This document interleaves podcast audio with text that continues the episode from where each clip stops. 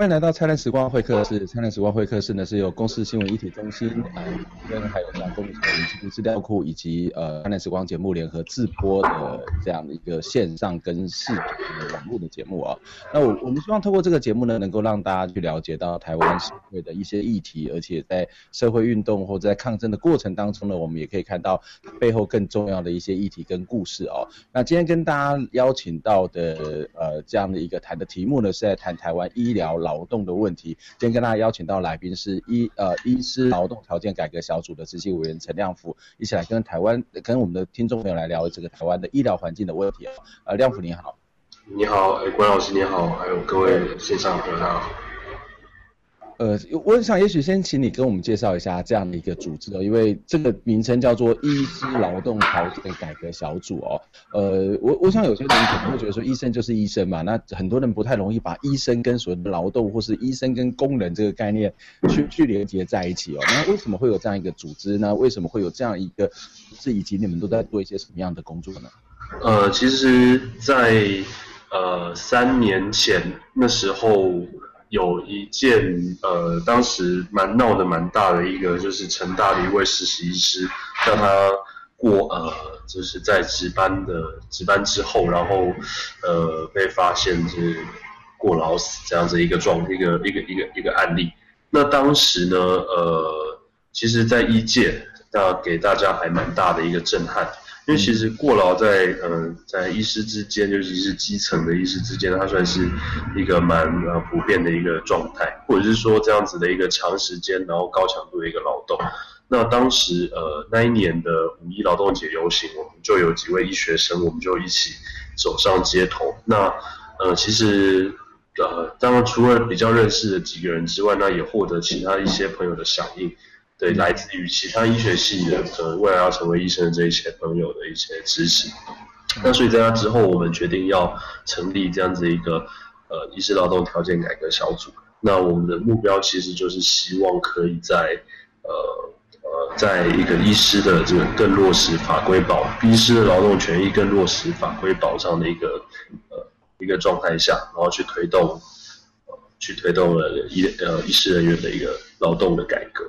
嗯哼，呃，这样听起来其实就亮辅刚刚谈到，其实台湾的这个医生的问题其实特别的多。当然，这个不只是医生哦，包括护士，我们也常常看到很多的问题哦。那不过最近这几年，常常我们可以看到很多的媒体的专题啊，或者是很多人都会提到说，台湾的这个医疗体系已经完全的崩坏了哈，或者是已经面临到这个非常严重的崩坏的问题。那这这个指的是什么？台湾的目前的医疗体系，那或者是包括整个医师的这个劳动条件，它面临到什么样的问题？呃，其实呃，我觉得会一直讲到崩坏，或者是说就是呃这个劳动上面的一个一个状态，其实比较可能比较指的是说，在台湾因为医师的劳动环境实在是呃实在是太差了。那一方面是说我们要承担我们要做的工作很多，另一方面薪水或者是其他待遇方面可能又不尽理想。那这个不尽理想，可能比较是说呃我们的邻国或者是呃。比如说中国大陆或者是其他东南亚国家，那他们会愿意付给医师的这个薪水，其实是高过于就台湾这边医生的一个一般的待遇。对，那所以其实这会有很多的就是人力医师的这个人力外流的状态。那呃，那所以也是使得本国的这些医生的话，这样剩下来没有出去的这些医生，那大家是当然就是。承担着这个越来越差的这个医疗劳动环境，然后去呃面临到越来越多一个过劳或者是一个就是血汗劳动的一个状态。你刚刚特别谈到薪水哦，对大部分的人来讲，说医生其实就是一个非常薪水很高的这个行业哦，所以我相信很多人去读医学院，一部分是为了这个所谓的救世济人，当然一部分也是考量到这个薪水相对之下，在台湾的大部分的这种所谓的产业来讲，或者其他职业来讲，它都是比较高的哦。那基本上我我就不太懂，就是台湾的医生的薪水到底是有多低，或者是相对于其他国家，包括你刚刚谈到的中国或者其他的国家比起来，那么一个所谓的工作上面的薪资待遇有什么样的差别吗？其实讲到这个东西的，我觉得它其实可以说是，呃，我们在谈医疗问题的时候，一个蛮呃和民众之间，我觉得需要还需要很多努力去弥平的地方。嗯，呃，就是在于就是说，到底什么样的合理，什么样的待遇或者是薪资才是合理的，这样子一个呃一个问题。一般民众他们可能很多人都会觉得，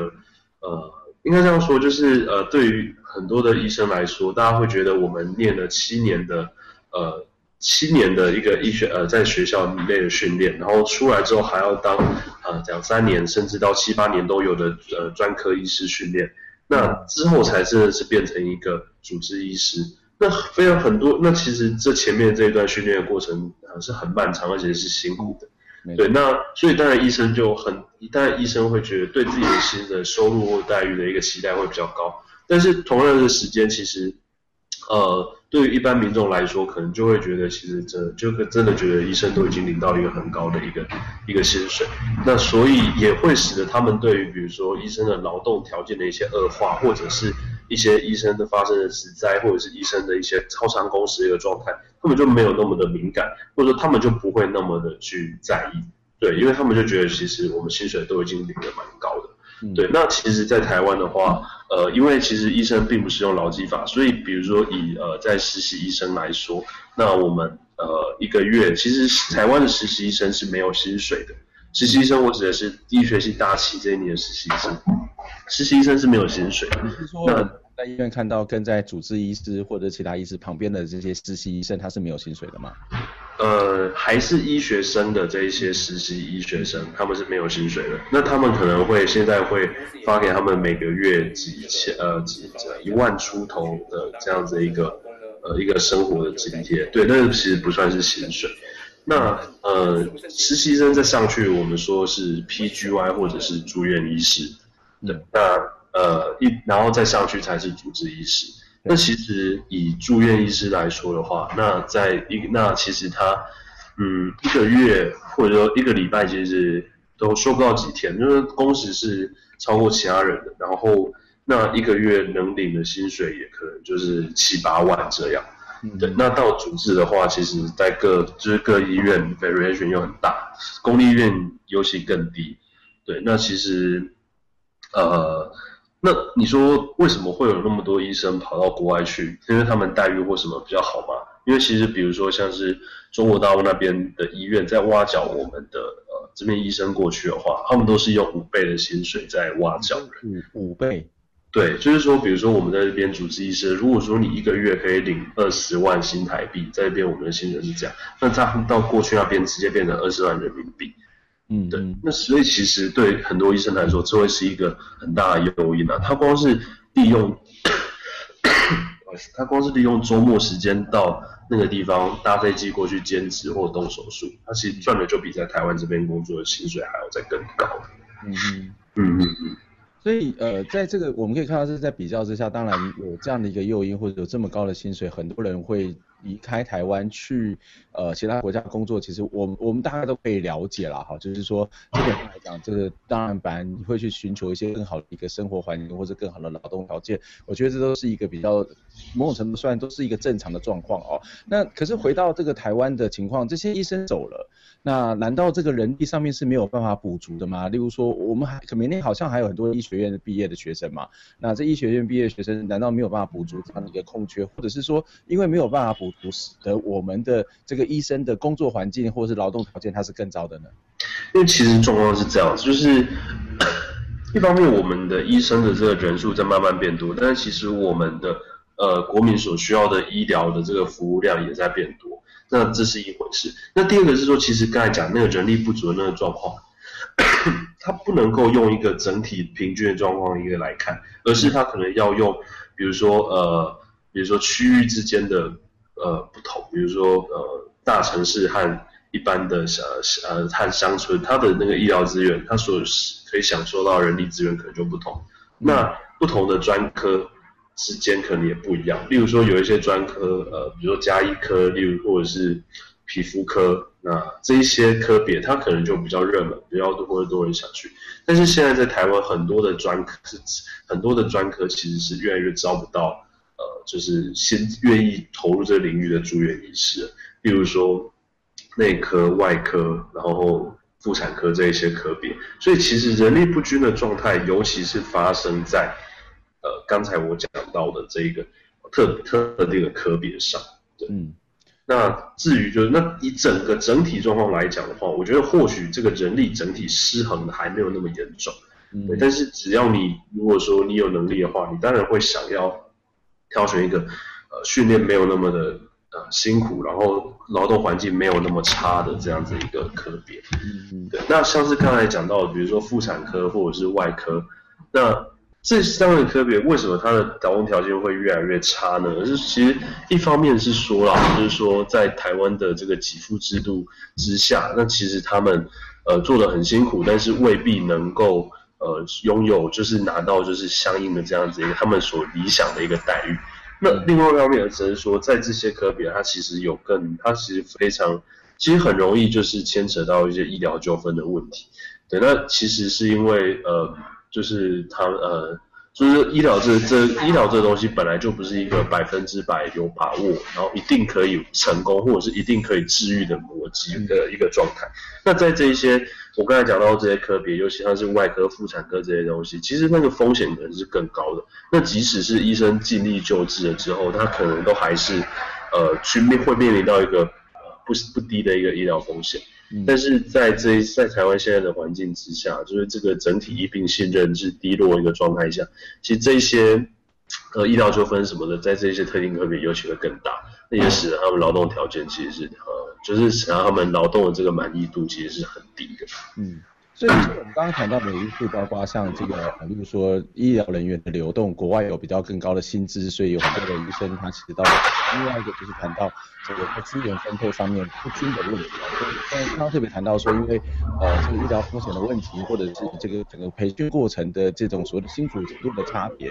呃，所以或者是医疗纠纷纠纷的问题啊。所以像包括刚刚谈到可能像医美啊，或者是其他的家医科，它的人数就会比较多人愿意做，比如相对比较内科。跟啊，内科、外科跟像妇产科都有这个问题。那跟像之间有这样的一个差距吗？就是例如说好了，就是我们知道亮辅也是从嘉义到台北去读书哦。那如果在台北跟嘉义这样两个地方，他的医疗资源上面的差异很不同吗？或者是他们在劳动条件的那种所谓的嗯紧张的程度，或者是那个压迫的程度有什么不一样？其实像是以，我觉得那个差别没不至不至于不至于有那么的。呃，那么的以整体状况来讲的话，呃，像是比如说嘉义市，其实它医疗中它有两三间的医疗中心，然后呃，然后它诊所密度其实是非常高的。像以嘉义市来说，其实是这样子。但是以嘉义县来说的话，就相对的，就是虽然我们也有像是长庚、呃大林慈济这些医疗中心，但是我们的因为呃，在更多地方，它的区域发展是不均的，所以在某一些乡镇，其实它医疗资源会尤其会更缺乏。嗯。那其实我觉得真正的会影响到劳动条件的这个问题，比较是在呃医院的规模的这个上面。有些如果是大医院的话，那它比较有钱，它比较有这个呃，它比较有呃，他他呃，他比较有钱，然后他比较有。资源可以去补足人力，那他可能就不会有这么多过劳或者是呃要超长工作这样一个状态。但是如果是在某些区域医院的话，有可能甚至连主治医师都要跳下来值班。那在那种情况下，其实一般的就是住院医师等级的就更不用说。嗯，所以我觉得其实这个差别可能主要是在这个这里。嗯。呃，的确是是像包括刚刚亮辅提到说的这个医疗医院的这个规模，或是整体背后医疗制度的问题哦。那其实我自己也接触到一些医生哦，其实我我某种程度上我都会觉得，现在的医生恐怕他的工作不是单纯的只是在医病这件事情上面哦，其实包括很多大学啊医学里头的，不管是医院里面他开始有各式各样的品质，然后他可能要去要写 paper，可能要去做很多的文书报告等等哦。这这这恐怕也是一个增加他劳动的负担的这个部分。我们先休息一下，我们待会再回到我们的现场，再跟亮福来谈说，除了这个所谓的整体的这个资源的移动的之外，呃，他的相关的工作是不是跟过去比较起来也是更为严峻？他要做的事情其实是更多的哦。我们先休息一下。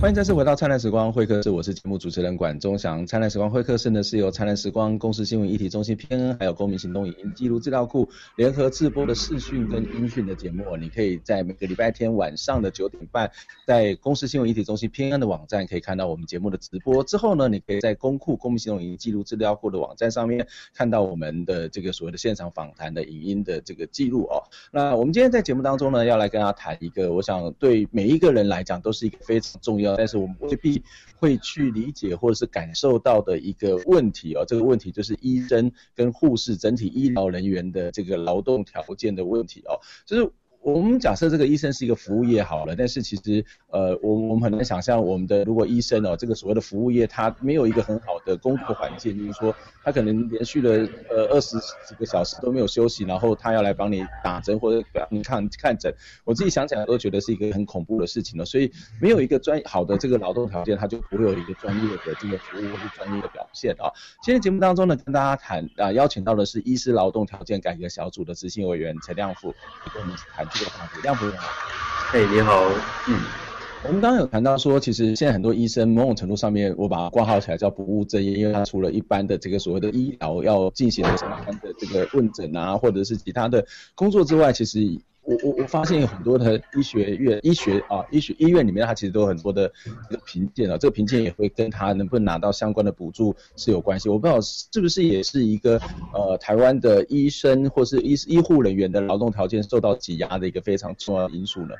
其实如果说老师在谈到是这个以前的医生跟现在的医生之间到底有什么呃不一样，那现在是不是多了一些什么样的呃因素让劳动条件变得更差？我觉得其实的确是有的。那呃，像是老师刚才提到的这个评鉴，或者是呃这一种，其实呃一年可能呃两三度，然后要为了某种考核，然后去做做做出表面功夫的这样一个这样一个件事，它可能是它可能是一点。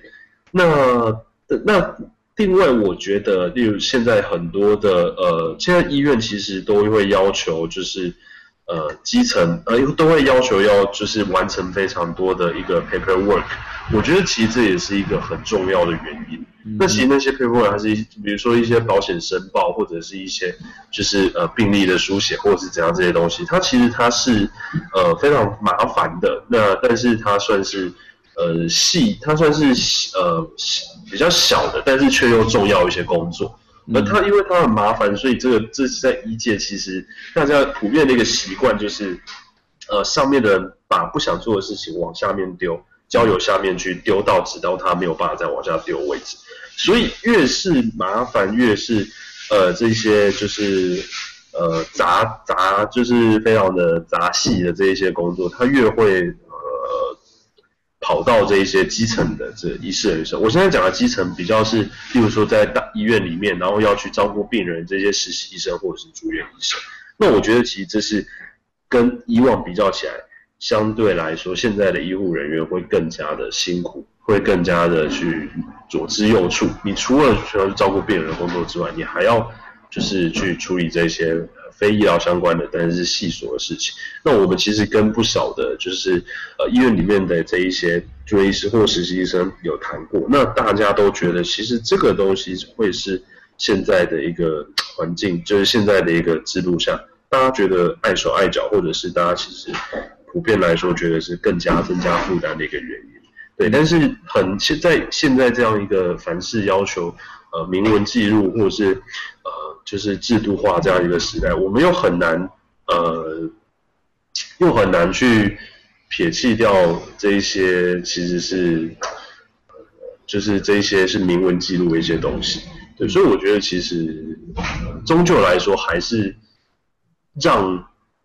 太少的人力去承担太多的工作这样子一个问题。嗯嗯嗯嗯。对，我我想这个问题其实是非常非常庞杂，就是这么细琐的事情，其实都会影响到或是干预到整个医疗的这个进行跟医疗的品质哦。我想也许政府可以帮我们整理一下，在整个台湾的，虽然我们刚刚谈了很多的这个原因，很多的因素哦，整个台湾劳动医医疗条条件条件的这个所谓的恶化，劳动条件的这个恶化哦，它其实更根本的结构性的因素是什么？我觉得其实，在台湾现在的这个医疗的问题有三个。呃，主要是最重大的一个原因。那第一个我会觉得就是呃，就是医护普遍过劳的一个问题。那我觉得其实过劳的这样这个东西，它其实反映着在医院的这个绩效主义，或者是要在降低成本的这一件事情上，然后他们就是呃只愿意以比较少的钱去聘请比较少的人力，所以使得这些人其实他们要去承担更多工作这样一个状态。那但是他们又不会有心去把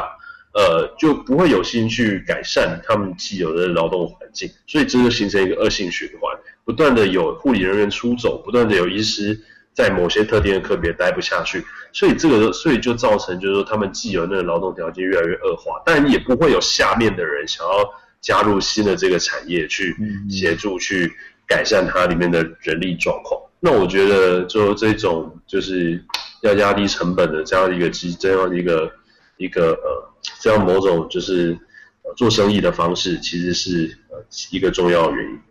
那第二个则是说，我觉得在台湾的话，呃，很多医生他会觉得，就是健保这个东西是造成大家的，就是呃医护的这样子，呃，就是一个呃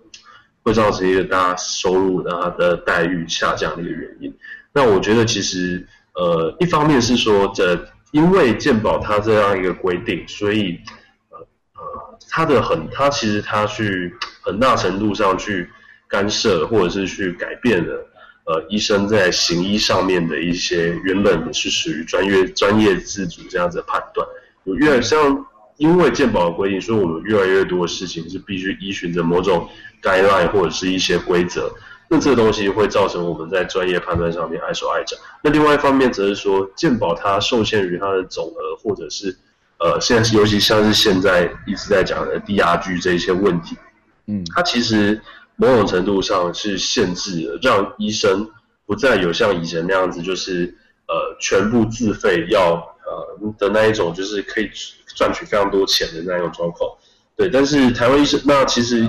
呃，所以其实跟以前比较起来，其实现在台湾医生能赚的钱，当然的确是比较少。那呃，至于这个比较少，到底有没有少到一个无法接受的程度？那我觉得这个其实。是一个需要想思考的问题。嗯，那其实我觉得，像现在健保局或者是现在健保制度里面的很多要压低成本，或者是一些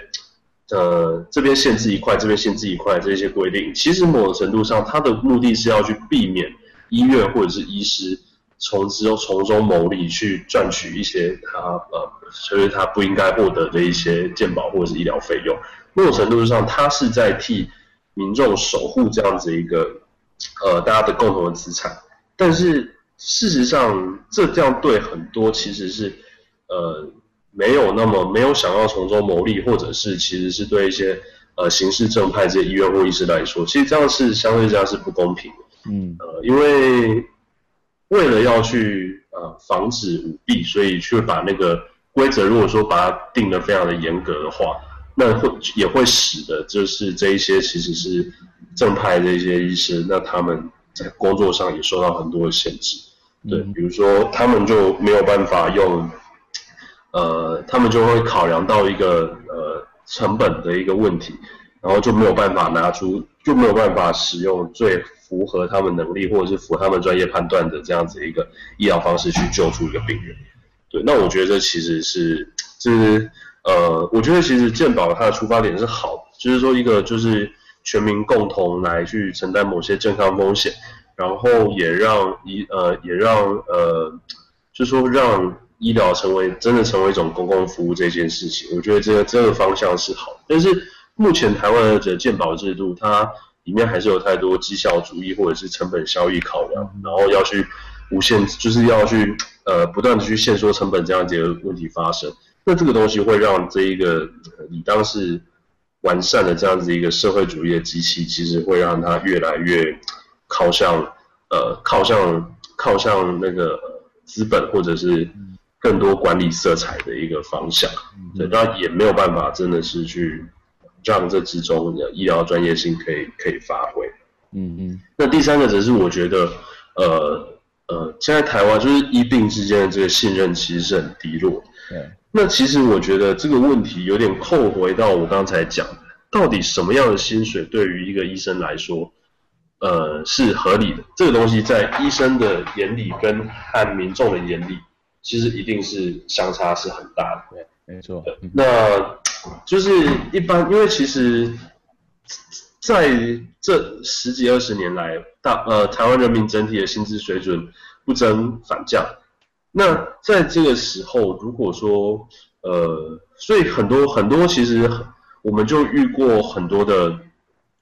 会会有的民众，那他们呃在到底医生的收入应该是多少算是合理这样一个情况下，会有一些论辩。那甚至还有一些民众他们会认为就是说，呃，医生都赚很多钱，那所以呃这些医生应该每个月再拿出多少薪水来帮助没有钱看病的民众看病。那其实我觉得民众的想法是很单纯的，就觉得说啊，医生好，就是大家对于医生的观念还是停留在过往那一种，就是呃，就是薪水程度非常薪薪资水准非常高，然后待遇非常好的状态。但是这可能没有去考量到一个，就是说，嗯，就是就是呃，其实。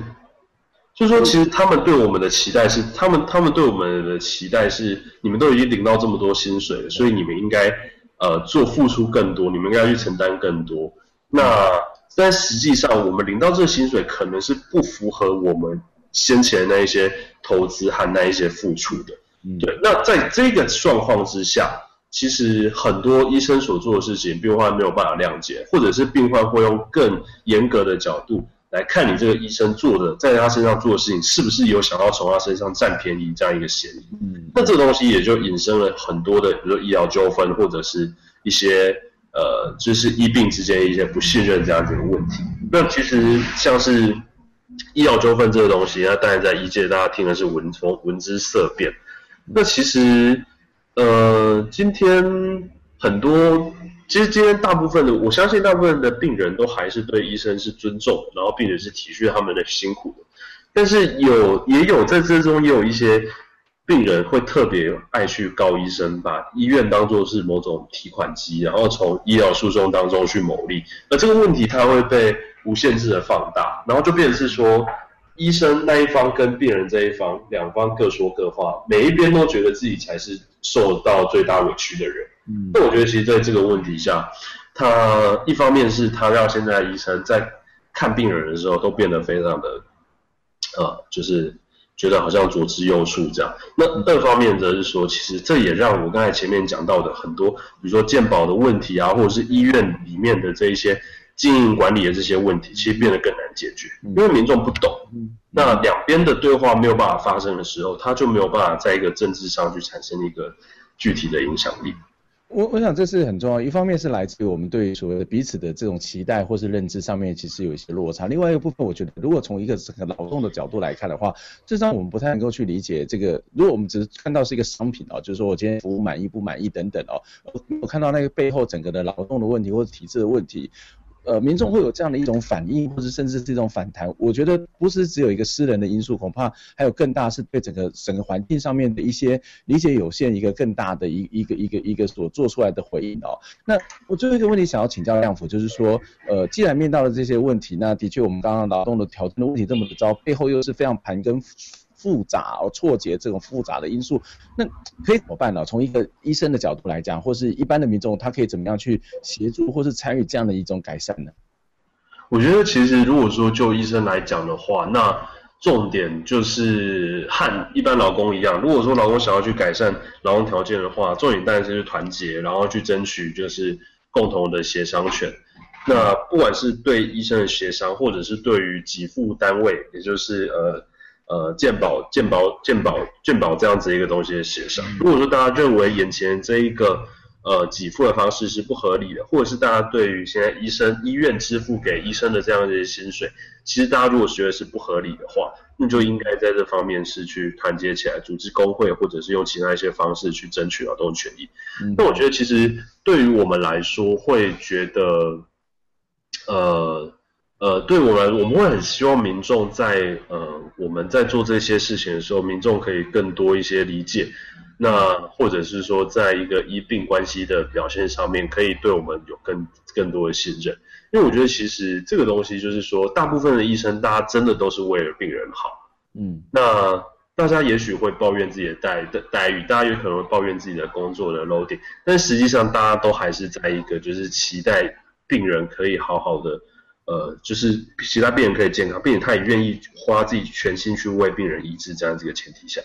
对，那我觉得其实在这种状况下，呃，双方信任提升了，那才有办法再去。呃，谈更多进取性的一些主张。那像是我们呃医疗小组，其实现在我们在呃比较在主打的一个议题是，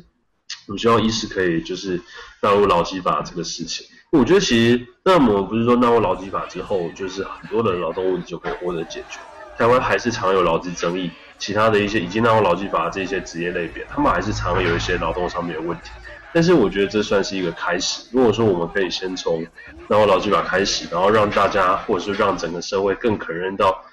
医师作为一种劳工的一个一个一个一个身份，那再去谈呃就是其他更多的劳动权的这样一个保障。那我觉得其实这个方向是是是我们是是我们比较比较期待的。嗯，就是我觉得其实像是老师刚才讲到的，就是说一个有。就是有有一个健全的一个劳动环境，他才有办法有办法去提供就是比较合理或者是健康的一个服务。那我觉得其实这个问题在医生身上，尤其是呃，尤其是非常的贴切，因为其实现在台湾很多医生，那大家常常要连续工作三十六个小时，中间可能都没有办法睡觉，这个是很常见的。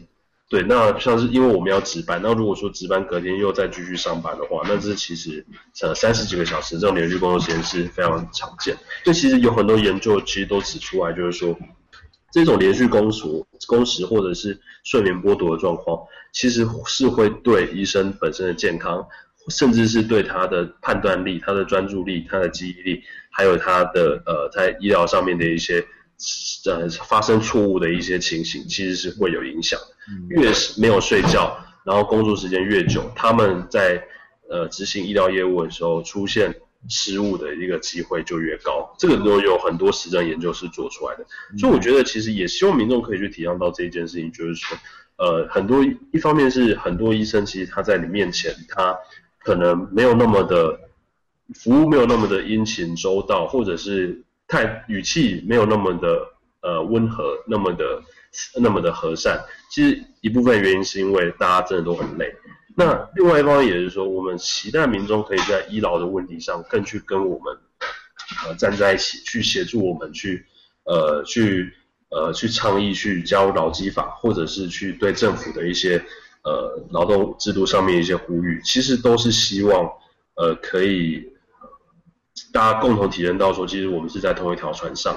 就医生要健康，医生要合理的劳动条件，那才有可能给病人一个合理的一个照顾。那我觉得，其实这个我觉得会是未来一个方向。但是现在最严重的问题，应该都还是说医病之间的这样的一个沟通，或者是双向的一个互动，互相体谅、互相理解，这个东西要怎么发生？我觉得这是一个很漫长的路。嗯，就我想回到医生的本身，回到一个劳工的这个角度来看待自己哦，看待自己的专业或者看待自己的这个所谓工作环境，其实是非常重要。那另外，就像刚刚提到说，呃，作为一个病病人或是一般的民众，或者甚至所谓的消费者，好了，我们怎么去看待一个一个所谓的服务的背后更复杂的这种所谓劳工的劳动的关系，或是整个的制度所造成这个所谓服务上面专业服务上面的一些缺失哦，我觉得也是另外一个非常重要的一个问题。就像我们节目常常在在讲的是。一个没有好的劳动条件，他就不会有很好的专业的表现，也不会有很好的专业的服务哦。其实，谢谢廖呃亮辅来上我们节目中一起分享。那我们希望以后有机会再跟亮辅来谈相关的话题。谢谢亮谢谢。天空的眼泪洗过了世界还来不及发现现在手中的幸福消失不见。心中的黑暗掩盖了希望忘记要相信生命的动